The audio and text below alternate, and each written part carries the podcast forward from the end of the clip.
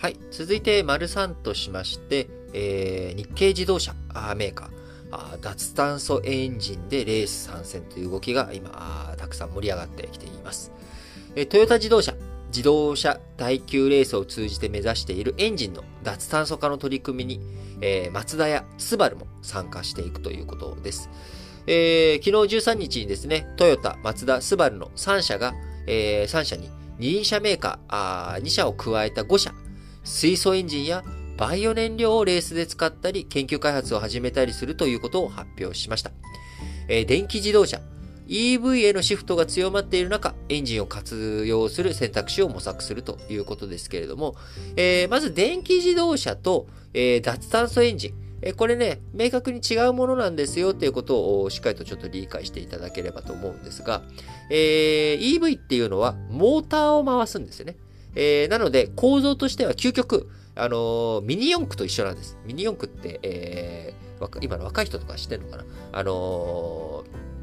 こう、タミヤのね、あの、ミニ四駆。もう小学生とかの時すごいいっぱい作りましたけれども、あの結局モーターがあって、シャーシがあって、あの、のモーターと電池があって、まあ、それに対して、えーこう、車輪が動いて、う動くというのが、まあ、これは究極 EV なんですよ。それを大きくして安全性を高めて、ハンドルつけてちゃんと自分で運転できるようにしていくとか、まあ、そこに自動化とかいろんなものを入れたりとかっていうことになるわけですけれども、えー基本的に電気自動車っていうのはモーターで動いてるわけです。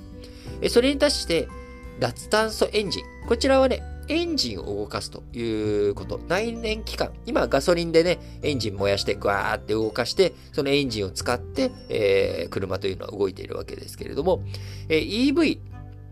だと、えーどうしてもその電気をいっぱい食ってしまう。で、今の日本の電源構成を考えると、EV が果たして本当に脱炭素としていいのかどうかという、まあ、こういった側面があるわけですよね。えー当然、発電するのに今日本はどんどんどんどん天然ガスとか、あこういったことを燃やしてやっていると。えーなかなか脱炭素を推進していく上では、そもそもエンジンに使う、えーエンジンが技術としてあるんだから、単純に、えー電気に置き換える。自動車としては初、あの、脱炭素出してないかもしれないけれども、結局電気を大元行くと天然ガス燃やしたりとかしちゃうってことになるんだったら、エンジンを使って、でもそのエンジンの燃料を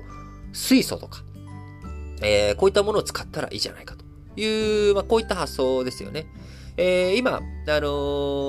ートヨタ、水素関係では、あの、燃料電池車として、えー未来とか、あのー水素を使った燃料に使ったやつを展開して、えー市販車も出てますけれども、こちらはあくまでも、えー電気自動車の一種で、モーターを使ってるんですよね。燃料電池として。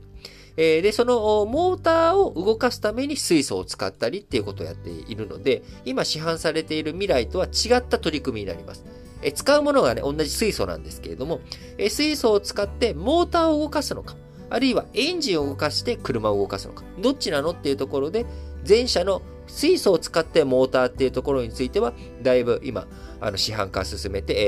えー進んでいってるんですけれども、いやいや、水素使ってそもそも今ある、俺ら作ってるエンジンを動かした方が、もっと効率的じゃない脱炭素に向かって楽じゃねっていう、まあ、こういった動きになってるわけです。で、そこに水素だけじゃなくて、他のバイオ燃料とか、何でもエンジン燃やす、エンジン使うのに、ガソリン以外のものを使えたら、これめっちゃ、めっちゃ脱炭素じゃね？っていう、まあ、こういった発想ですね。えー、13日、岡山県美作市で開催されているスーパー耐久レースの会長で、えー取り組み発表したわけです。記者会見にはトヨタのトヨタ秋夫社長のほか各社の社長も顔を揃え、ガソリンを使う従来のエンジンではなく、二酸化炭素の排出を抑えた燃料を使う脱炭素エンジンの普及を目指すということです。えー、松田、バイオ燃料をディーゼルエンジンで燃やす車両でレースに参加し始め、えートヨタは水素エンジン車のレースへの投入を2022年も継続するということで、えー非常に今、えー日本の技術、新しいね、あの、ものを使って、えー取り組みしていくということになります。やっぱり、あのーどんどんどんどん電気の消費量が増えていくっていうこと、これをね、僕はやっぱり抑えていかなきゃいけないと思っています。あの、どんどんいろんなもの周りが電化していく。えー、ただその電化していくときに、電力が必要。で、巨大な電力を発電させていくために、本当に再生エネルギーをどんどん作っていくのがいいのか、ああるいはそれに依存しきっていいのか。やっぱ分散化っていうのは僕非常に大切だと思うんですよね。電源の多様化。え、その電源の多様化の中に、あの